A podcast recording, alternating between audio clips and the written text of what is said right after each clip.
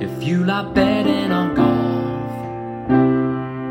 But everyone that you back misses the cut. Get some experts involved with all the stats and the tips and so much more. Cause it's the golf betting system, the golf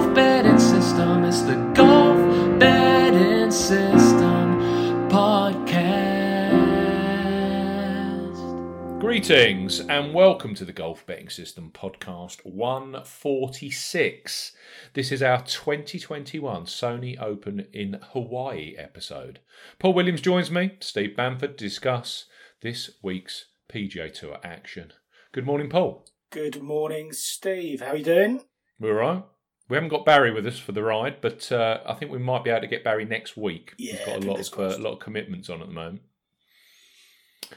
This podcast is for listeners of 18 and above. Please be gamble aware. You can visit begambleaware.org for more information and, of course, please bet responsibly. Visit our world famous golf betting system website with our in depth betting previews, masses of tournament statistics, and our predictor models, all completely free of charge with no paywall. Please subscribe to this podcast and drive the popularity of the show. We are available on social media, Twitter handles. Paul is at Golf Betting. I'm at Bamford Golf.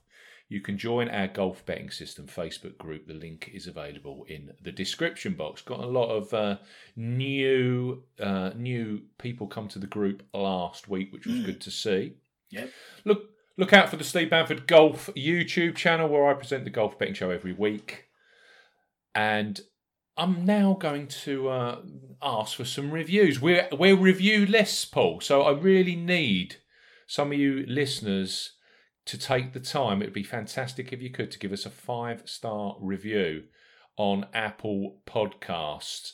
Uh, the, the the gravitas of those five star reviews it just really really helps to drive visibility of the podcast on on the Apple Podcasts platform where it's about 60 65% of all of our listens happen on Apple Podcasts the old iTunes effectively. So if you could leave a review for next week and I believe next week is the first PGA Tour and European Tour show Paul we've got It Abu is. Dhabi next week We've got? Abu Dhabi, yes. Looking They've thrown a few dollars at Justin Thomas to get out there on his private jet. They have indeed, yeah. Rory's out there. Hatton's.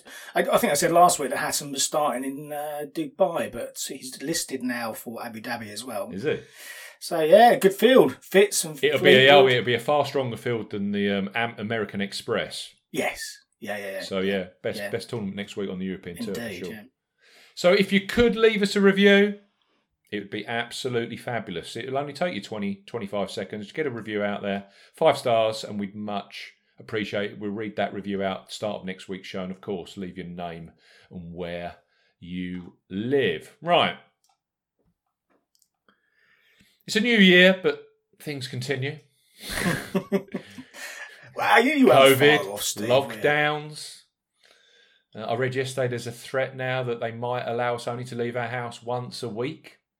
Uh, that- that- I don't know how they police that, but that'll be fun. Yeah, good luck with that one. Uh, the weather's raining here uh, in the southeast of England as we record this, and another one of my uh, another one of my tips came very very close to winning but didn't.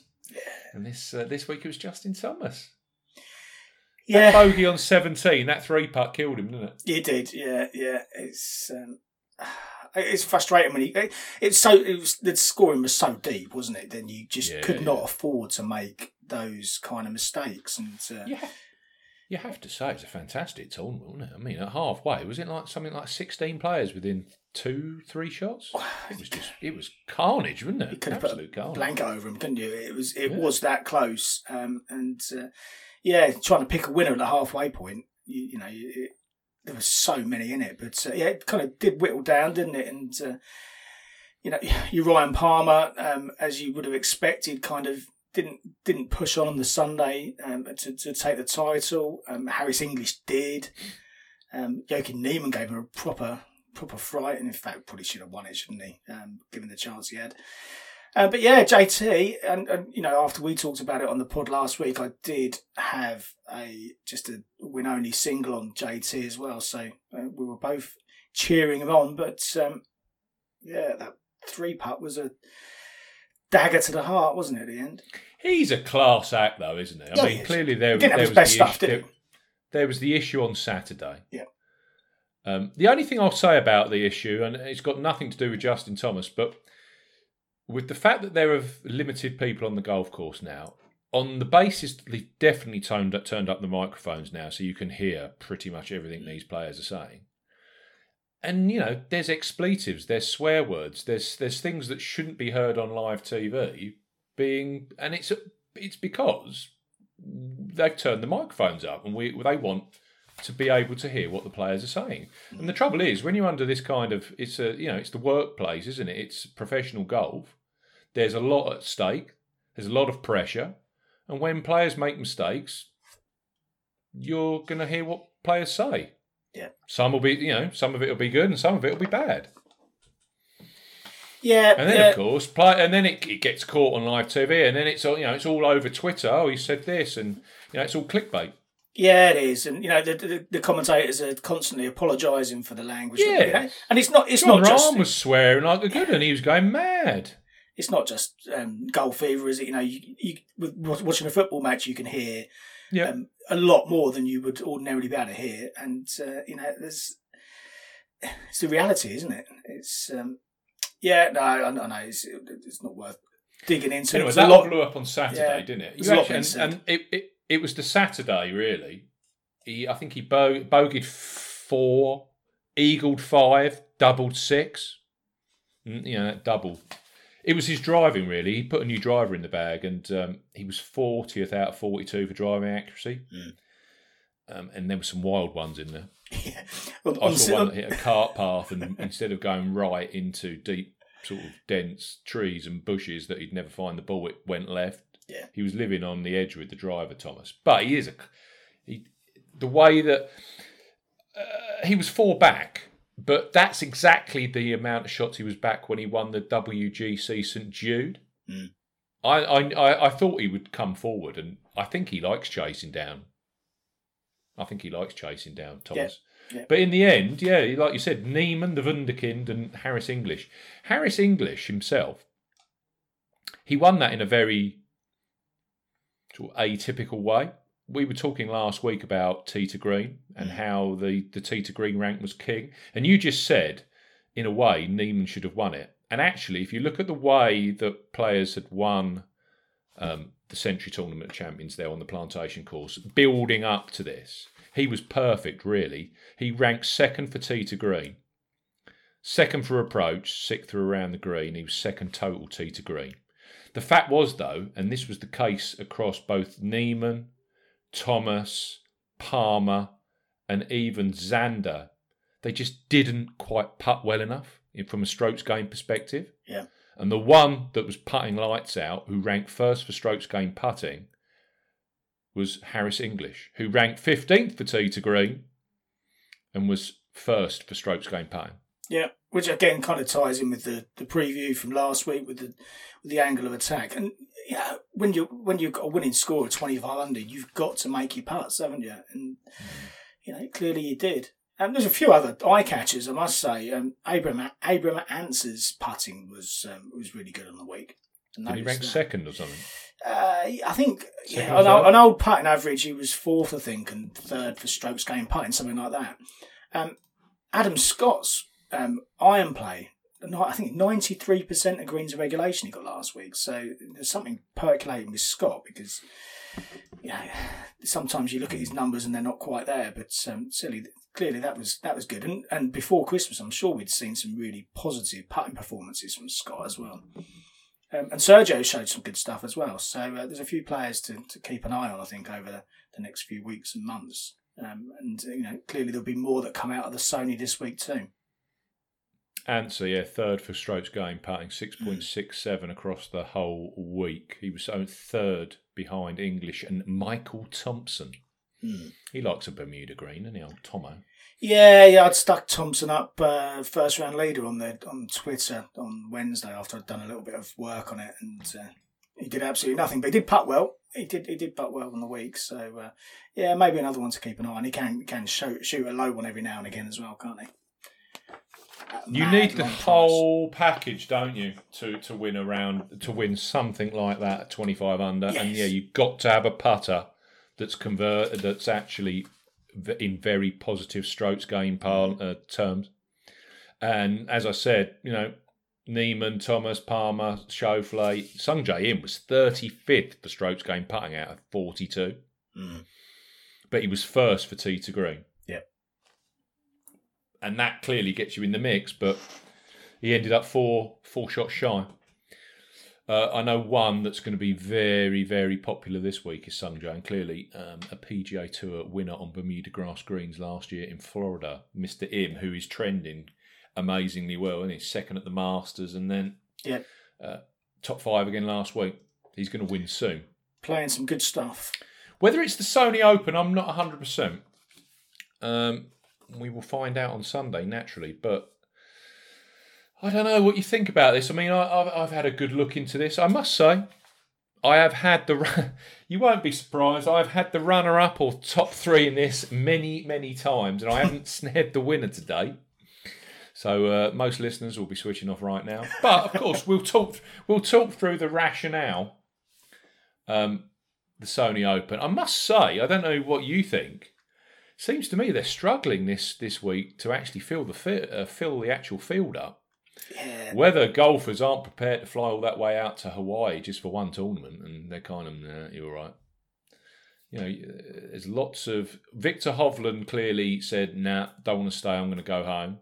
Patrick Reed claimed that he, what did you say? He got shin splints or something. Yeah, because he was in a decent. I, I backed Reed last week, and he was in a decent spot halfway. But uh, yeah, blisters on his feet and shin splints was the official um, output of it. So um, blisters you can you can deal with. Shin splints are a little. I mean, I've had shin splints myself. Yeah, Um, painful. They are they are painful. And they're, they're, it's not a five minute cure either. It's it's weeks and months if it if it truly is that. So um, we'll have to see how he progresses from here.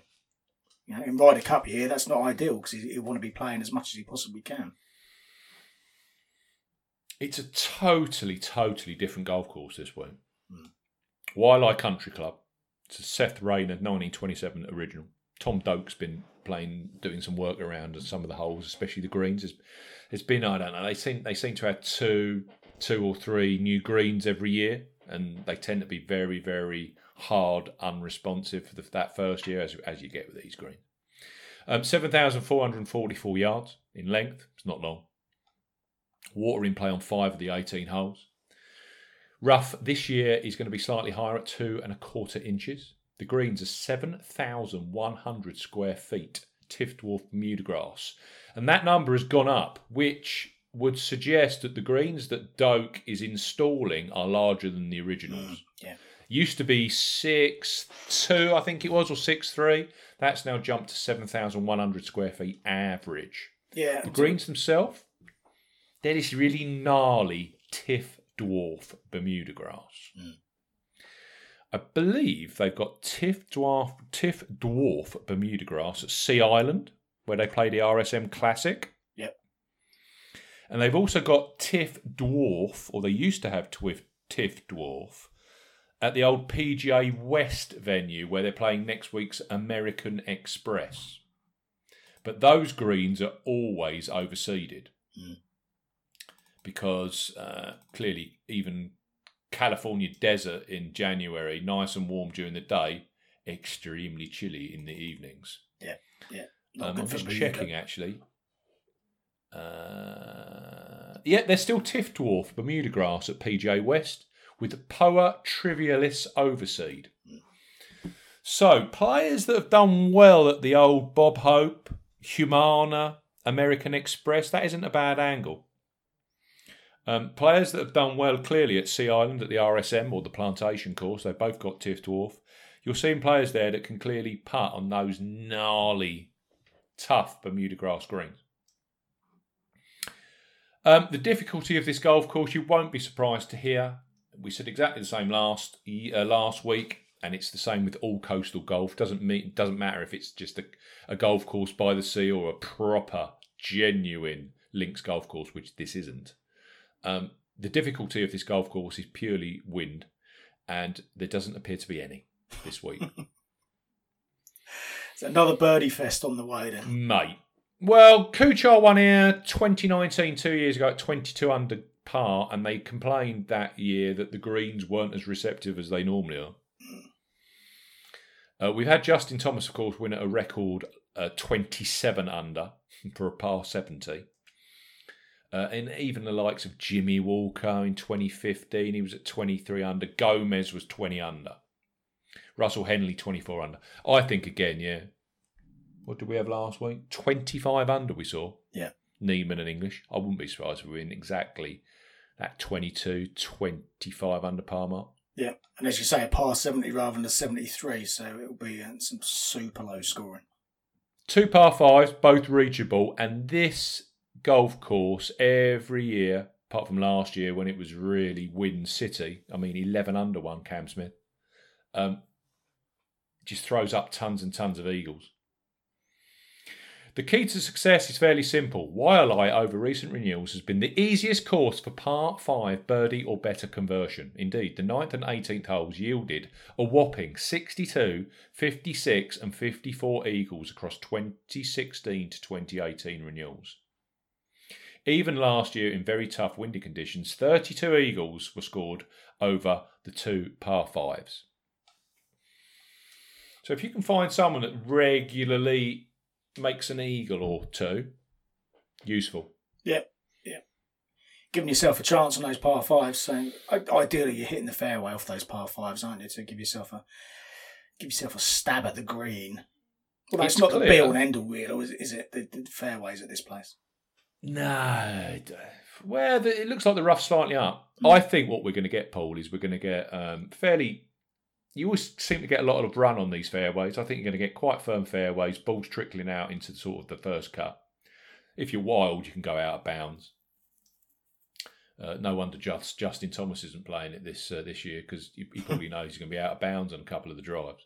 Um, he'll be working away on that new driver. Um, I think you're going to get firm, fast fairways, fairly tough rough, but nothing major, and you're going to get those. You know, the Honolulu uh, fire department will be hosing down those greens, and they'll be stopping dead. That's what we're going to get. I think I'd be surprised if we don't. Make your Um, putts and shoot your 62s. Yeah. And that is, well, it's clear with this strokes gain data that we now use that strokes gain approach and strokes gain putting are the key factors when it comes to winning around Waialae. It's undoubtedly a second shot golf course, which ultimately is one with a very progressive putter. Green complexes are pretty flat, but many a player finds the Tiff Dwarf Bermuda grass difficult to putt on. So look for players who are confident with the putter on Bermuda grass and who can convert birdie chances rather than the purist of non putt ball strikers. And you look at non putt ball strikers, and the, the best one I can come up with is is Hideki Matsuyama, who is clearly Japan's number one golfer. Has to play this, or feels that he has to play this every year because it's Sony, one of the biggest brands in Japan. Yeah. And his record here is shocking because he can't putt very well. No, no, well, he wasn't particularly good last week either, was he? Had he been on the Saki? He got, he got himself the right side of par by the end of the week, but uh, it was a struggle. Uh, he was popular, wasn't he, pre-event? He was popular. Matsuyama, he's going to win, going to win. Yeah. Yeah. No, no. He's been on the Saki, I think. Didn't quite happen, did it? But uh, I'll read through the winners here. Cam Smith, great putter. Matt Kuchar, streaky, streaky putter. Yeah, very, very good putter, Kuchar, when he's on it. Um, I'll read you some stats. Um, going into the event last year, Cam Smith was in the top 10 for strokes gained putting. Yeah, I know it was early season, and it's, but he's a decent putter, Smith. Uh, the year Kuchar won it, previous season, full season, he'd been in the top 30 for strokes gained putting. Yeah. The guy that finished second, second to him, who we were on at 80 to 1, a certain Andrew Putnam, clearly finished runner up, as they all do. He was third in the category of strokes gained putting that particular season. Um, we then go to Patton Kizzire. Now, Kizzire is hot fire, as we know. And the season he won, as he entered the um, Sony Open, he was in the top 40 for strokes gained putting. And that trend just goes on and on and on. Justin Thomas was in the top 25 for strokes gained putting. Um, Jimmy Walker, streaky, streaky putter, yes. Yep. Um, the season before, the full season, top 11 on the whole PGA Tour for putts, uh, strokes gained. And the year he won the first one back in 2014. So he had won his first PGA Tour event at the, uh, what was it called back then? The Frys.com Open or something like that. Mm, that was his first ever PGA Tour success. We're on board at 40 to 1. Um, that was in 2013, but it was the first tournament of the season. You get where I'm coming from. He'd finished then 12th at Summerlin, 6th at the CIMB Classic over in Kuala Lumpur, 44th at the WGC, 21st the week before at Kapalua. He was in uh, in strokes gained metrics. He was third for strokes gained putting as he arrived at Waialae, and he won his second tournament in four outings to win at 40 to 1 the first time he won this. He won this in 14 and 15. So, this to me, and the way I work this is, I'm looking for natural, strong putters who are entering this week with a bit of confidence with the irons and, and, and a regularity of hitting some greens. I think it's as simple as that. Yep. Yep. No, I can see You don't logic. have to be long. No, This with the golf metrics course of the course. negates power off the tee completely. Yeah, it's, it's not that kind of track, is it? It's positional, isn't it? I'm not even sure it's position. Well, it is positional, but it's like I would rather be five yards off the fairway on the right side of the hole than on the on the fairway with the with the wrong angle into the pin. That's Yeah. how this place works. Yeah, well, it's a less than driver track, isn't it? Effectively, that's that's you know, if you if you're talking about a positional track, it's one where you can take a different club from off the tee and put yourself into a spot that you're comfortable with to attack the pins, and you don't have to. You, you could get away with. Um, I expect some of the longest hitters could get away with not even putting a driver in the bag if they wanted to, because they could probably get navigate their way around without it. Now, did you say from some of your research last week that you found sources claiming it also favours the draw? I've seen a few quotes that kind of suggest that that's the case, and uh, I think you can play it either way. But some players will feel comfortable with it. I think the players that um, automatically pick up the driver for every shot probably don't like it because it's not that kind of track. Those that prefer, you know, a, a more of a thinking man's track, a, more of a track where you've got to plot your way around and uh, you know think about each hole and its on its merits is uh, is one who's going to going to be more likely to to succeed around here, and that that kind of lends itself to, to shorter hitters because that's generally how they're going to have to navigate anyway. They they you know they they have to be a bit more creative with the way that they play, um, whereas the bombers will often just pick the driver out of the bag and give it a smash and see where it ends up. And I'm, I'm not sure you, you you can- get away with poor driving accuracy. That that's a fact because we've seen it from the metrics from the last few years. But um, I think you still got to have a little bit of thought process that goes through how you approach each of the holes. As you said, you, you could be better off attacking a certain side of the course and settling for being off the fairway and still having a better better, better line into the greens.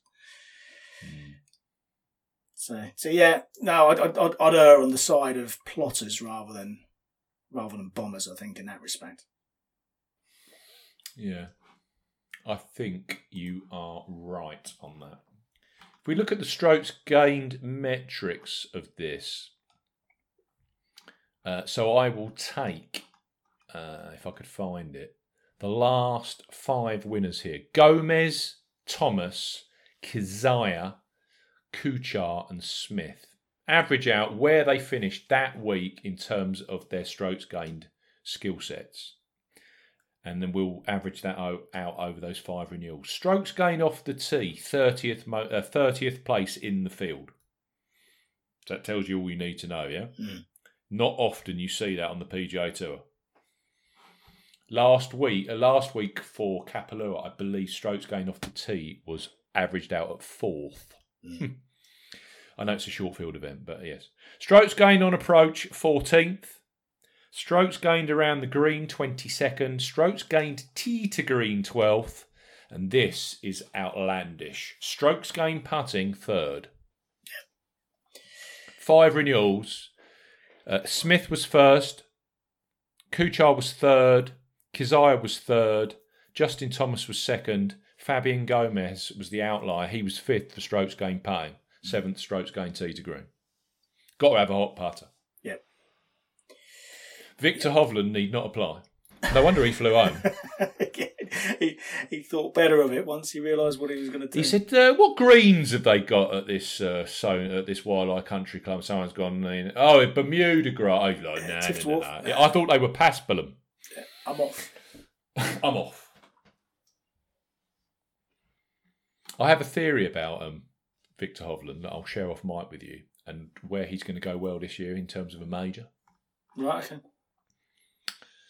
Make sure you put a post-it note up so you don't forget the uh, the week it comes yeah. I'm going to put that next to the never back Ryan Palmer post-it note. My lord, I came so close to backing Ryan Palmer this week. It was it, I was literally sort of going to make cups of tea and talking to my wife, talking, just trying to put myself off it, just anything to avoid Ryan Palmer, Mm. and I managed to do it. I even went off. to the ex- I even went to the extent, Paul, where I worked out that Ryan Palmer has not won an individual golf tournament on the PGA Tour in his last 257 starts. Yeah. And I should not be backing him at 35 to 1 to win this one. Well, even it'd though he plays it so damn well. yeah, it's been a long time between drinks for Harris English as well, though, hasn't it? Seven years Yeah. was it? Seven and a half years. Seven and a half years. It does tie in with one of my tips, actually. Yes, I mean, you look at you go this season so far. Cink had, hadn't won for eleven years. Garcia three and a half. Martin Laird seven and a half. Gay seven and a half. Streb six over six years, and now Harris English over seven years. Mm. So Ryan Palmer could, but at thirty-five to one, yeah, probably. Um, I'm not really that fussed. Now that does lead us on to winning prices around here. And this is kind of where uh, I've set my stall. Cam Smith, 55 to 1. Matt Kuchar, 2019, he was 40 to 1. He was actually the 11th, he was 11th in the betting market that week, 40 to 1. Yeah. Cam Smith, where would you be at 55s? Probably top 15, top 16? Around that year, 16 to Yeah. 20, that kind of bracket, I suppose. Patton Kizzire was at 80 to 1 chance. So I got him here in the top 30 of the betting. Justin Thomas at 14 to 1. He was third favourite at 14 to 1. Um,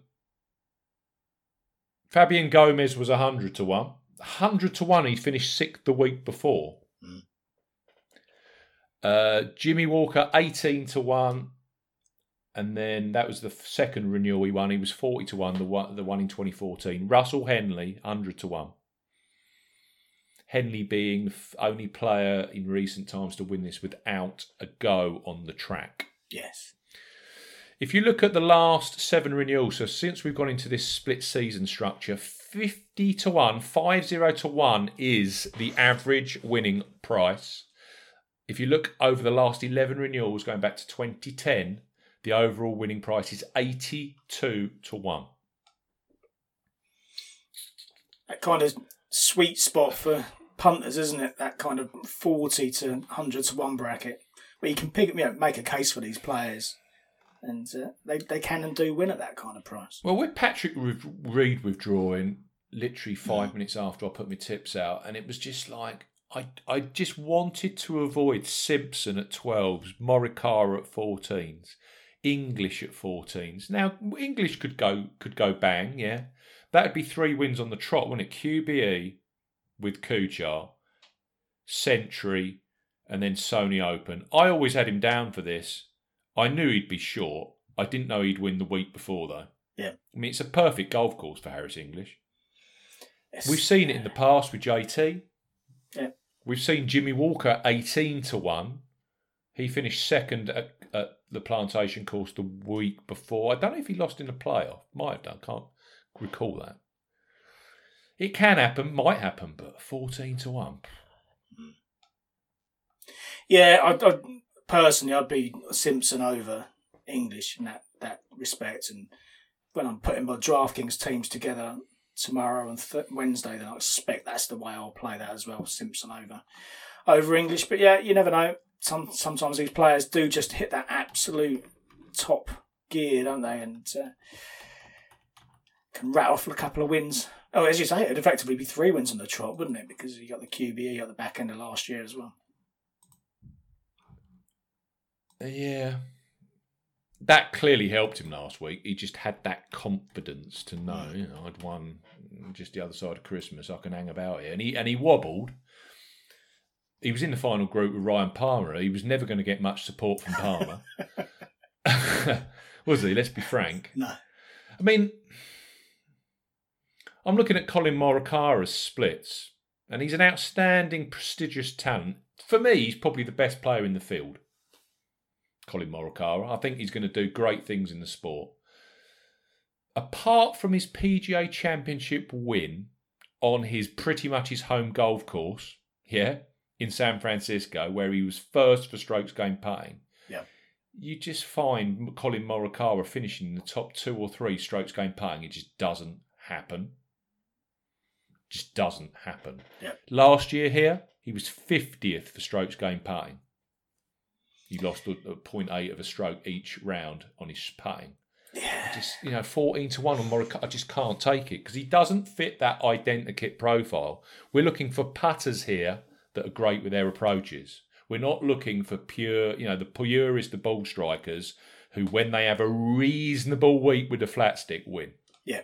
No, not if you've got to get to twenty to twenty five under, which looks the looks the kind of number in that bracket, doesn't it? They might contend, they might go very close, but ultimately they don't win. Mm. And that's what we found out so far. So, you know, I'm poo pooing all of these chances. Um, of the top boys, I was probably closest to Sungjae Im. But again, Im, he, he just don't know.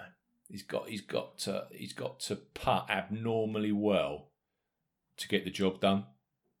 I'm, I don't know. He, Hideki Matsuyama, I didn't. He just I just go straight over his name. He, he just doesn't fit.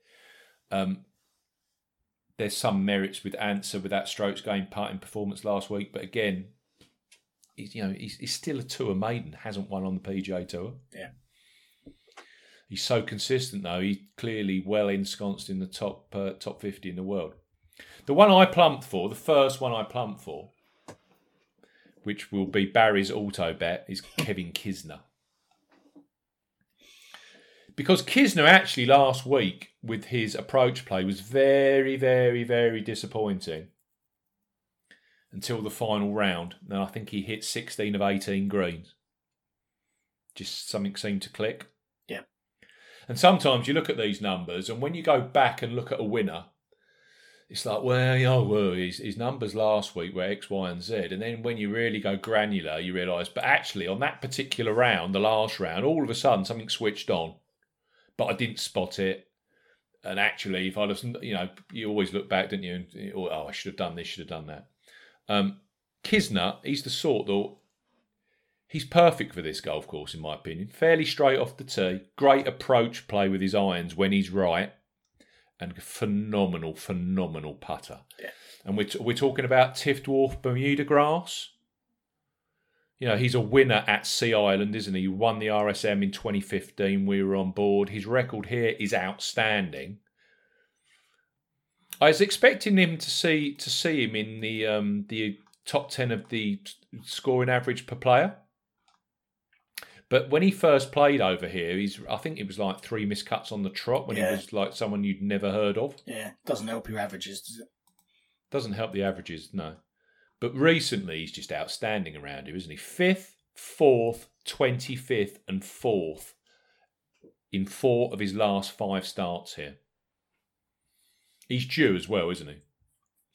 Yeah, yeah, yeah. yeah. It's been there or thereabouts, and, and yeah, and as you say, Barry's been keen on him for a while, and um, he, he came mighty close back end of last year, didn't he? Well, it was Streb, wasn't he? Strebber beat him in that playoff, and we haven't heard from Barry since. He's still in recovery mode. no, I did get a message from him yesterday to say that he'd, uh, he, he was absolutely backing um, Kevin Kisner, which um, I think was the most likely thing to happen this week out of absolutely. Cam Smith last no- year, tenth no at the Australian. Cam Smith, tenth at the Australian. Sorry, cut, cut, I think you cut out there. Tenth at the Australian PGA's, twenty seventh at the Oz Open, sixtieth at the HSBC, fourth, fourth outing out, third at the CJ Cup. Kuchar had won the Mayakoba three outings before he won this. Kizzire had won the Mayakoba three outings before he won this. Justin Thomas had won the Tournament of Champions the week before. Gomez had finished sixth at the Tournament of Champions and had won the personal classic in Argentina three outings out. There's this thing here of players that had gone, uh, they'd even won or gone extremely close at a tournament Yeah. in sort of near history, the other side of Christmas. Yeah, yeah, yeah. And you can't, you know, you look at Kevin Kisner. What did he do? He'd lost in a playoff at the RSM Classic to Streba two outings ago. Mm. I thought thirty to one. There was a bit of thirty threes that soon got snubbed. Uh, that got um, bitten. So I got two each, two points each way, thirty to one with Betfair Sportsbook um, on Kevin Kisner. Uh, one thing I must must point out as well uh, to regular listeners: Betfred, for their first time in their history, have gone eight places each way at fifty odds on a PGA Tour full field event. Yep. Yeah, just a week. regular event. Yeah, it's a, it's a good move, isn't it? They've done it in majors in the past, haven't they? Eight, but they've Yeah. never done a standard PGA Tour event eight places each way fifty odds. No, no, they've, they, I know they've gone to 10 at the British Masters because they sponsor that one, but over on the PGA Tour on a regular event such as this, it's a it's a good step. It's it's getting hyper competitive, the each way market over here in the UK, isn't it? That's six. op- That's six operators this week that are six place, uh, eight places each way. Yeah, yeah, it's good stuff. does give you a, I, they always option. seem they are. They always seem to be last out with prices, but I never usually go. We don't go live until I see a Betfred price if I can, because Yeah. they can be standout on price as well. Yeah, And I yeah, just I pulled together a top ten of the predictor model last week. I'll just quickly run through it. Leishman, Kuchar at nine, Niemann at eight, Berger at seven, Kizzire at six, Kisner at five, Smith at four, Palmer three, Simpson two, English one. Betfred right now one, two, three, four, five, six, seven. Seven of those players right now are best price or equal best price with Betfred and eight places each way, 50 mm. odds. Outstanding. Yep, very aggressive, um, and yeah, I hope I hope they continue it because that's that's the key. Just doing it for one week is uh, is all well and good, but uh, yeah, it needs to be consistent for punters, and then we'll see what happens from there. Um, uh, clearly, if you are in the United Kingdom and Northern Ireland listening to this podcast, haven't got a Betfred, Betfred account, there is a current deal at Golf Betting System. If you sign up, bet £10, get £30 in free bets, plus an additional 60 free spins on Betfred Casino. Uh, that is available via GBS. Um, we, um, of course, key terms and conditions also available at the Golf Betting System website. Well worth having, I think, a Betfred account, especially as you said, if this is going to be their continual promotion on the PGA Tour, why wouldn't you have an account with them? Gives you another option. Right. So I've gone KK. Yep. What What were your thoughts around players that you're backing? Yeah, I, at the top, the closest I came was Simpson, but I, I really just cannot pull the trigger on Simpson for reasons that I've uh, articulated many a time on the podcast in the past. So I've left him alone. Um, the first one I've gone with is Matt Kuchar at forty to one. Mhm. Um, and you know, you talked about players that have got a recent win under their belt, and it was him alongside Harris English back at the QBE Yeah. um, just before Christmas. 37 under they got to, which was nine Yeah. shots clear of everyone else. So clearly, play, uh, they were clearly both playing some incredibly good golf. Um, clearly, both making a lot of uh, lot of putts and playing some, uh, you know, some good attacking, aggressive, and scoring golf. So Harris has got his win. Perhaps uh, perhaps Kuchar gets his as well, and uh, he's coming to a track that he's done extremely well on in the past. Um, fourth here in 2002. Since that point, he's got another four top eight finishes. Um, and then he finally won the event back in 2019. Um, what we've often seen with Kuchar, though, is the prices when he comes up to win these tournaments, he's usually absolutely uh, you know, telegraphed the fact that he's going to win, and he's kind of 16 to 1, 18 to 1, that kind of bracket. Um, so 40 to 1, given that he is coming off the back of a win, in inverted commas, on his last start, I thought was well Mm. worth taking on. Yeah, I did contemplate. Worth a dab on it. Yeah, I think so. 8,400 on uh, DraftKings as well, and he's going to feature in a few of my teams in that as well. Um, going back to some measurements, um, we've got nothing from the QBE, of course, but third for driving accuracy at the RSM, so he's hitting the ball straight. Uh, sixth, the strokes gained putting. Um, and again, you talked just a second ago about the Oh, no. correlation between the greens there and here. Um, and if you go back to his win in 2019 here, he had won just before Christmas. Um, that was at the Mayakoba um, Golf Classics. So coming off some hot form previously that year, um, potentially coming off some hot form this year as well. So yeah, 40 to 1 for Kuchar. I was quite happy to take a dabble on. And that was, again, just as you mentioned a second ago, that was with Betfred, eight places each way. They were top price with that and Yeah. top terms. So um, got a decent chance of a uh, an each way payout at least, I think, with Kuchar on those terms. Yep. So yes, like Kuchar. yeah, yeah, yeah, Cooch for me. I, th- I think we've both gone for the same guy Mm. after that. So I'll, I'll, I'll let I'll let you take the uh, the plaudits with the next one, since as uh, seeing as your preview. There's no doubt that players who've played at Kapalua last week or the week before the Sony Open have historically had an advantage. Of the past 22 champions, 15, 1 5, had played on Maui the week before. So 68% of winners had played the Tournament of Champions. Now I've made I made the mistake last year of only and this is typically me. When I see a trend, I can't move off it. I typically completely thought, oh, well, no one else can win. It's got to be someone that played last week and didn't. Uh, Cam Smith was interesting, didn't tip him. So that that was that was my uh, that's how I roll. But um, Cam Smith won this twelve months ago, and he beat long-term leader Brendan Steele, who capitulated over the last couple of holes to get Cam Smith into a playoff. Um, both of them hadn't played the Tournament of Champions, and if you look at Cam Smith, he played some golf late on in Australian in the Australian summer. So I still like the fact that they need to have been busy. But the fact of the matter is that I think since 2010, Palmer, Mark Wilson, Russell Henley, and Cam Smith hadn't played at the Tournament of Champions the week before. So if you've got a player that you fancy that showed something towards the end of last season but didn't play the Sentry Tournament of Champions, it isn't, you know, don't just cross them out. If you mm. fancy them, bet on them. Course experience, though, does seem to be something that you'd want to be looking at. 14 of the past 15 champions had played the Sony Open before, even if they'd missed the cut.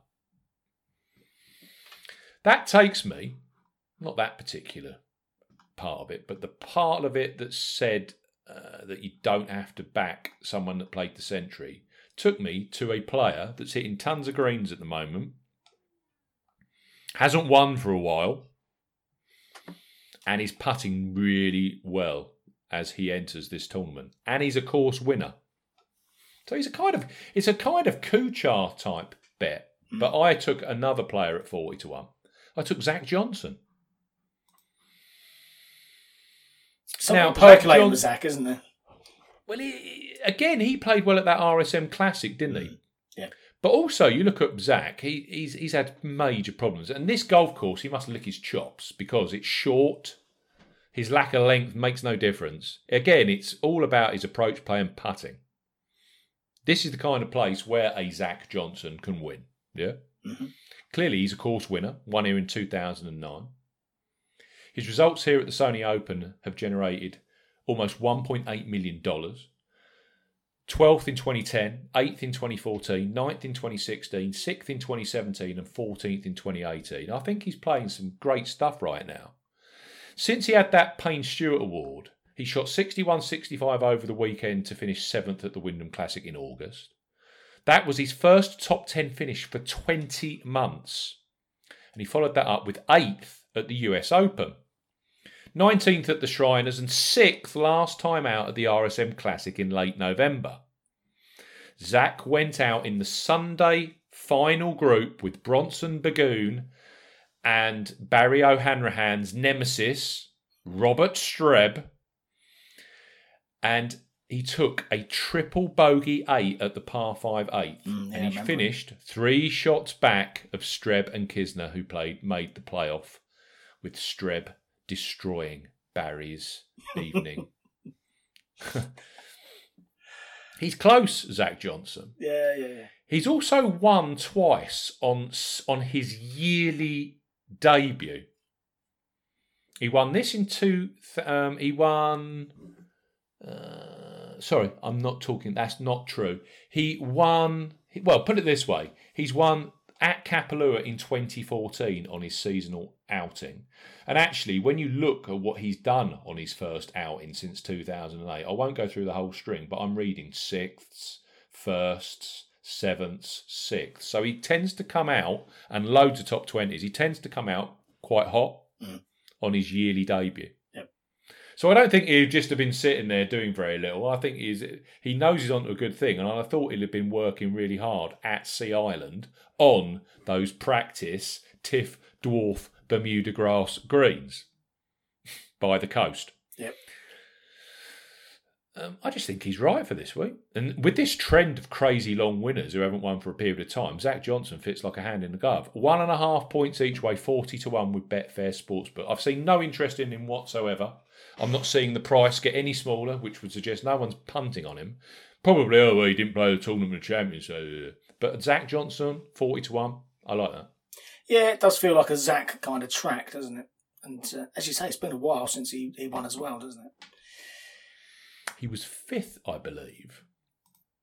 Let me just, I should check these stats before I actually say them. Sorry, he was third for strokes gained putting at the RSM Classic. Hmm. Behind only Patton Kizzire and Chesson Hadley, of all people. so, yeah, the putter is warm. Uh, and he's doing some nice stuff at the moment. Another one of exactly the same ilk has fallen into my lap this week as well. You can get 50 to 1 if you only want six places each way, but he is available at 45 to 1 with Betfair Sportsbook right now, eight places each way, on a player who is a fantastic putter and over the last two performances has actually started to hit greens regularly. Mm. And I think you'll agree on a course last week that is probably, with Augusta National, probably one of the worst courses that this particular individual could play because he's probably the shortest player on the PGA Tour. Yeah. Well, he's up there with Brian Gay anyway. Um, Brendon Todd. Yep.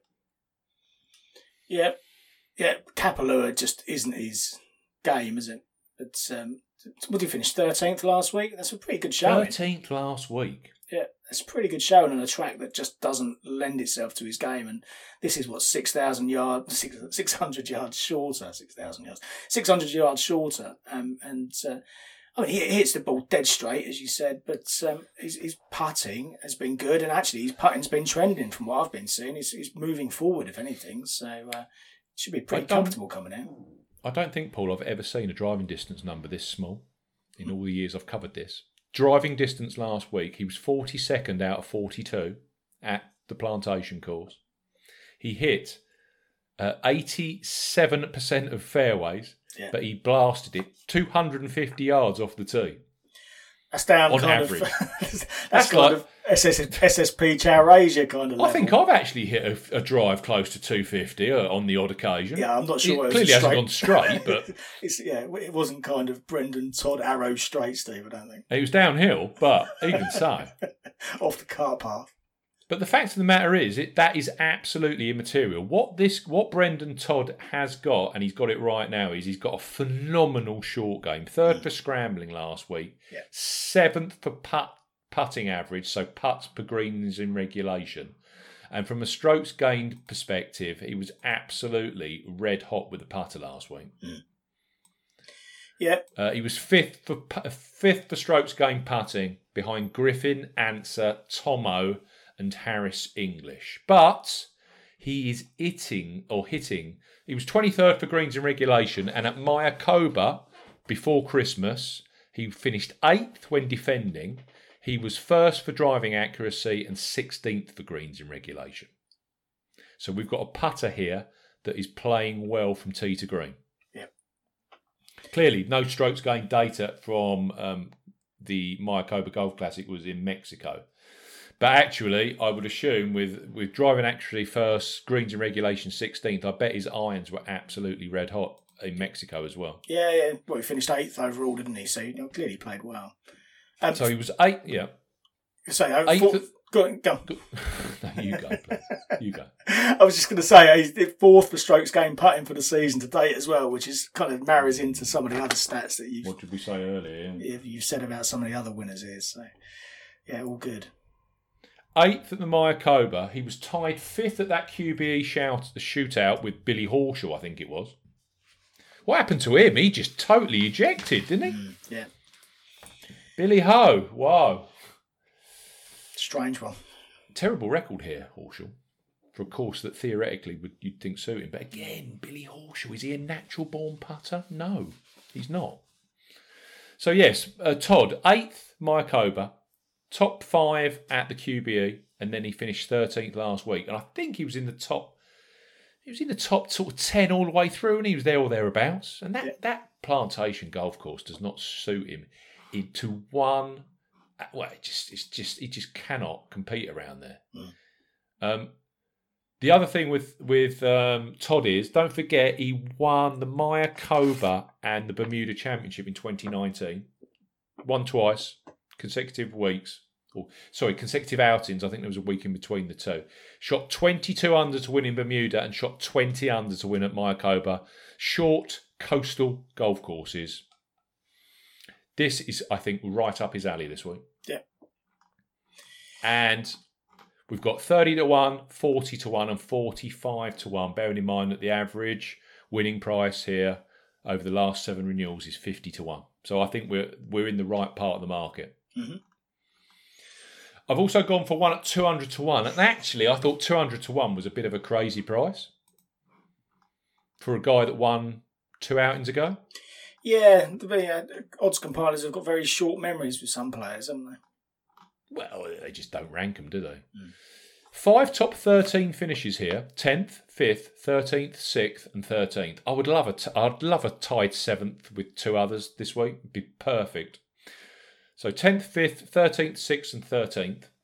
I've got him eight places each way with Betfred at 200 to 1. He's got f- five wins on the PGA Tour. That's that's equal to Rickie Fowler. I always get that in just to wind Barry out.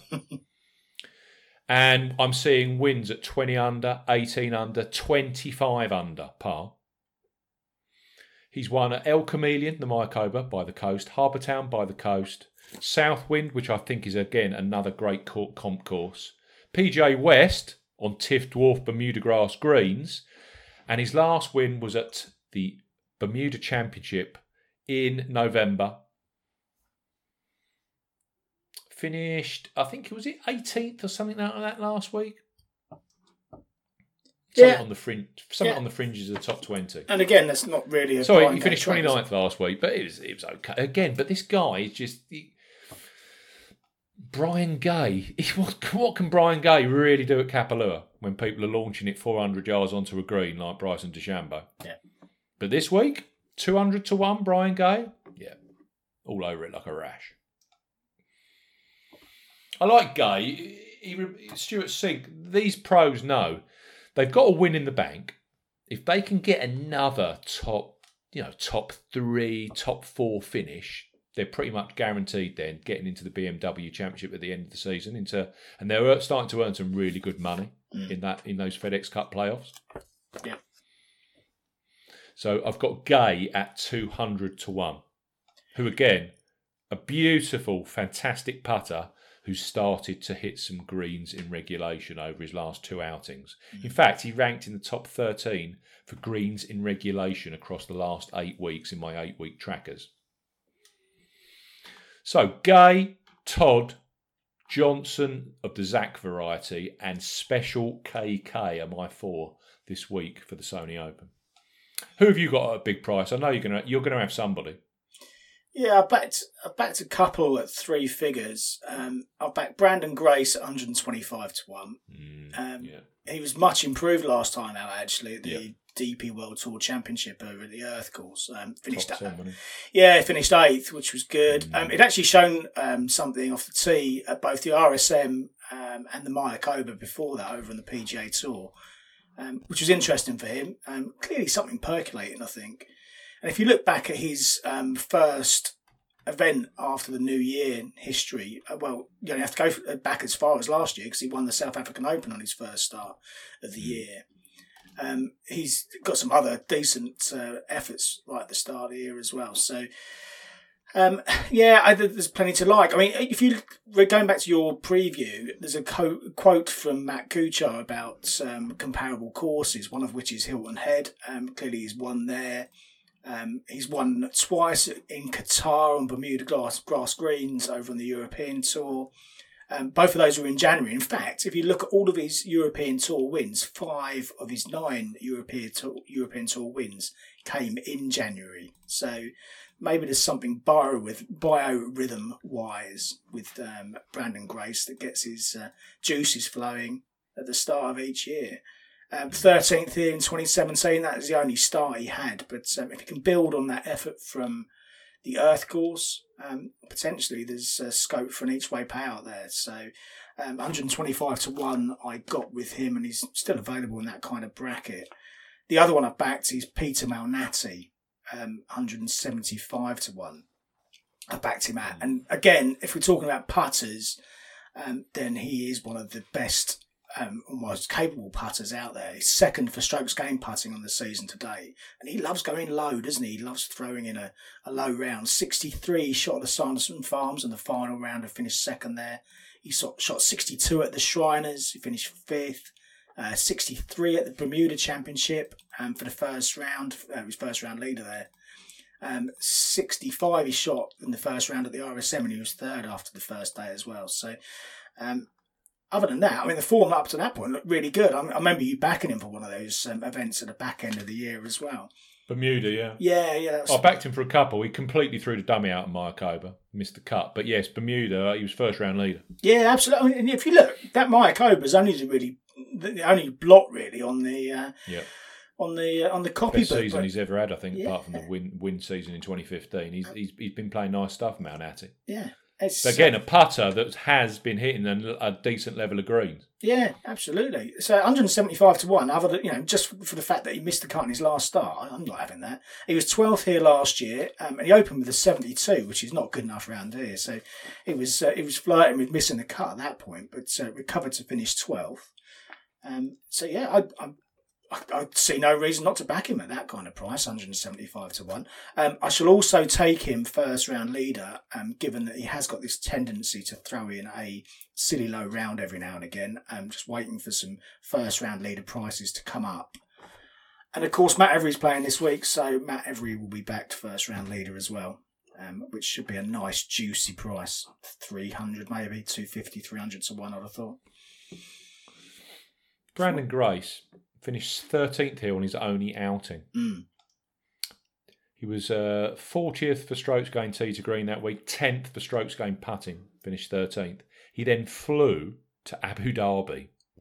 So I reckon he'll be playing Abu Dhabi next. He finished 13th there as well. Yeah. He don't mind some mileage, does he, uh, Branden? No, no, no, no. And he's obviously picking and He's choosing. definitely tu- he's definitely turning the corner, Mr. Yes. Grace. yeah, I don't know if, if he wants to get into the Olympics or there's some. It clearly isn't President's Cup, and he's he's slumped, isn't he? Hmm. But we know that Grace is an outstanding player.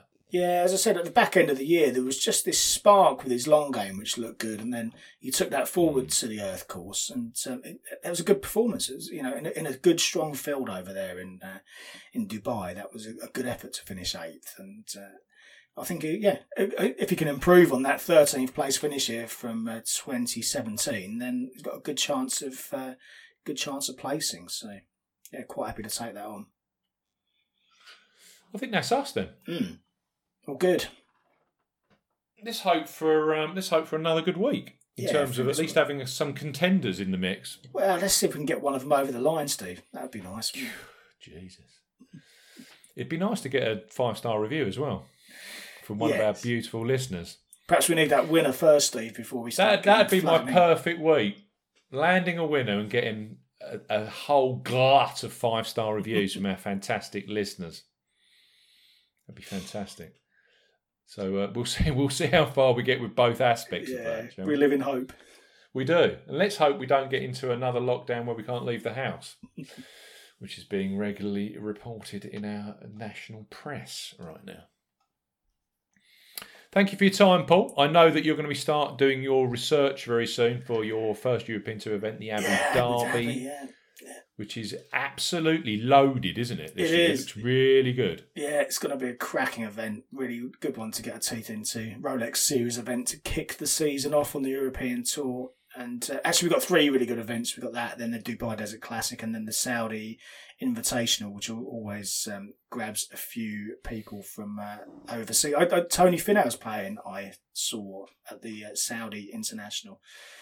So I uh, expect Patrick Reed will be playing once he's over his shin splints as well, and they've, they've greased his palms with a few uh, a few six numbers of dollars. Yeah, potentially. I did have a look earlier, and he he didn't appear to be on the list. But uh, these things are quite fluid, so uh, we will. I mean, at least see. Reed takes the race to Dubai seriously. Yeah, yeah, he does. Yeah, yeah, yeah he, does lend his support to the European Tour, which is good. And uh, yeah, we'll see how the tie-in with the PGA Tour develops in that respect for a few of the other players over the next uh, months and years. But uh, one to watch. One last question before we disappear. Ryder Cup year, Harris English threw his hat into the ring to He get did, onto yeah. into the American team. Give me a player on the European tour who might surprise us and force his way into the uh, into Team Europe this year. Bearing in mind, there's a lot of the old guard, uh, you know, the likes of Stenson. Yeah, clearly Lee Westwood gone completely the other way. Looks like he, he's going to qualify automatically. Mm. Then you get the likes of a Henrik Stenson, a complete stalwart, and a Justin Rose, whose games they you know they struggled for a period of time. Give give give us a name who who you might fancy to squeak in the in, in the Europe team. The one that springs to mind, and I'm not sure he should be a surprise, um, is Victor Perez. I think Mm. Perez is the kind of player that can have a good season. I mean, he's well inside the world top 50 now. Mm. Um, so he's going to get access to all of the really big point scoring events and uh, Yep. clearly well capable of taking down a decent event as well. So, um, you know, if you were to list 12 players um, without looking at any of the rankings, without looking at any of the positions, I don't think many people would name um, Victor Perez as one of the uh, the top 12. But I've got a feeling he'll make it. I've got a feeling he'll. He'll uh, develop his season and uh, and and potentially uh, grab himself a spot It's got to be hyper competitive, isn't it? Because you can have, you know, the likes of uh, Matt Wallace, etc., who are going to be desperately trying to do absolutely everything they can to, to get on the team, and then, um, as you say, the, the old guard who would expect to be able to um, qualify um, out of rights, and you know, if you you've got the likes of a Lee Westwood who. Um, you know, could potentially push on and uh, and grab himself an automatic spot. He's got to be close to, or surely. I mean, Yeah, well, don't forget- great deal, isn't he? Yeah, don't He's, forget. in, he's into the majors now. He's in the top Yeah. fifty in the world. Yeah, these um, you know the events at the back end of the year won't have counted, so you know it's, it's a reset from here, um, and it's going to be a uh, it's, it's going to be a sprint because Mm. particularly for the first part of the European Tour season, clearly the events are quite limited, so um, players have got to be playing and they've got to be performing well. So um, yeah, it's going to be an interesting uh, interesting period of time over the next uh, nine months or so as uh, as they all try and uh, battle for these positions. the likes of a Thomas Pieters who goes well on those long American golf courses, a Mm. Pieters or you know, would you would you have a Pieters or then you got the likes of Stenson struggling, Rose struggling, Paul Casey hasn't been great, overly great as he. There's a, a lot of the, the European tour stalwarts who are going through fallow, relatively fallow patches, and you've got these young up and comers.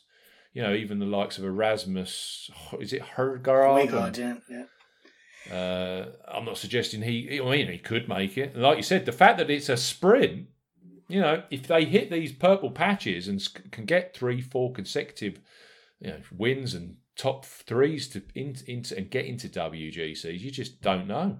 No, but they- they've got to perform at these bigger events. You know, the, the, the next week is going to be one of the critical ones because it's Rolex Series event, and it's you know there's so many points and so much prize money, um, OWGR points, the whole shebang next week up for grabs. Yeah. So, so yeah, it's it's going to focus some minds, I think. Yeah. Interesting times. Yeah, indeed. Right. Thanks for your time, Paul, this morning. As Yeah, ever, best of luck. Best of luck to you. Best of luck to listeners. Um, again, if you can uh, get us a five star review over for next week, it'd be absolutely brilliant. And we will be back, of course, for uh, the American Express on the PGA Tour and the HSBC Abu Dhabi Championship next week. Thanks for your time. Thanks for your support. We'll see you again soon. Bye bye.